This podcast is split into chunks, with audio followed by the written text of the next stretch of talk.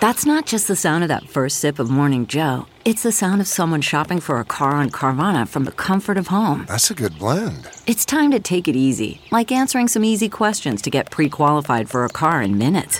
Talk about starting the morning right. Just like customizing your terms so your car fits your budget. Mm-mm-mm. Visit Carvana.com or download the app to experience car shopping the way it should be convenient, comfortable. This is Merriam Webster's Word of the Day podcast for June 26. Brought to you by the new Merriam Webster's Advanced Learners English Dictionary, designed for students and teachers of English as a second language. Learn more at learnersdictionary.com.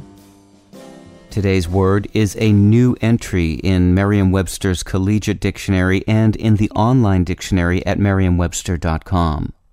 Fracking is spelled F R A C K I N G. Fracking is a noun that means the injection of fluid into shale beds at high pressure in order to free up petroleum resources, such as oil or natural gas. Here's the word used in a sentence from scientificamerican.com.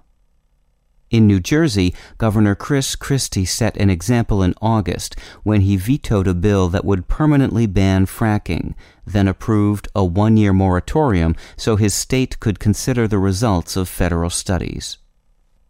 Hydraulic fracturing is a technique in which a liquid is injected under high pressure into a well in order to create tiny fissures in the rock deep beneath the earth, which then allow gas and oil to flow into the well. The term hydraulic fracturing is first known to have appeared in print in a 1948 issue of Oil and Gas Journal. A 1953 issue of the same journal also contains the earliest known print use of fracking. The word fracking, sometimes spelled with two C's or one C, particularly by those in the gas and oil industries, was created by shortening the word fracturing.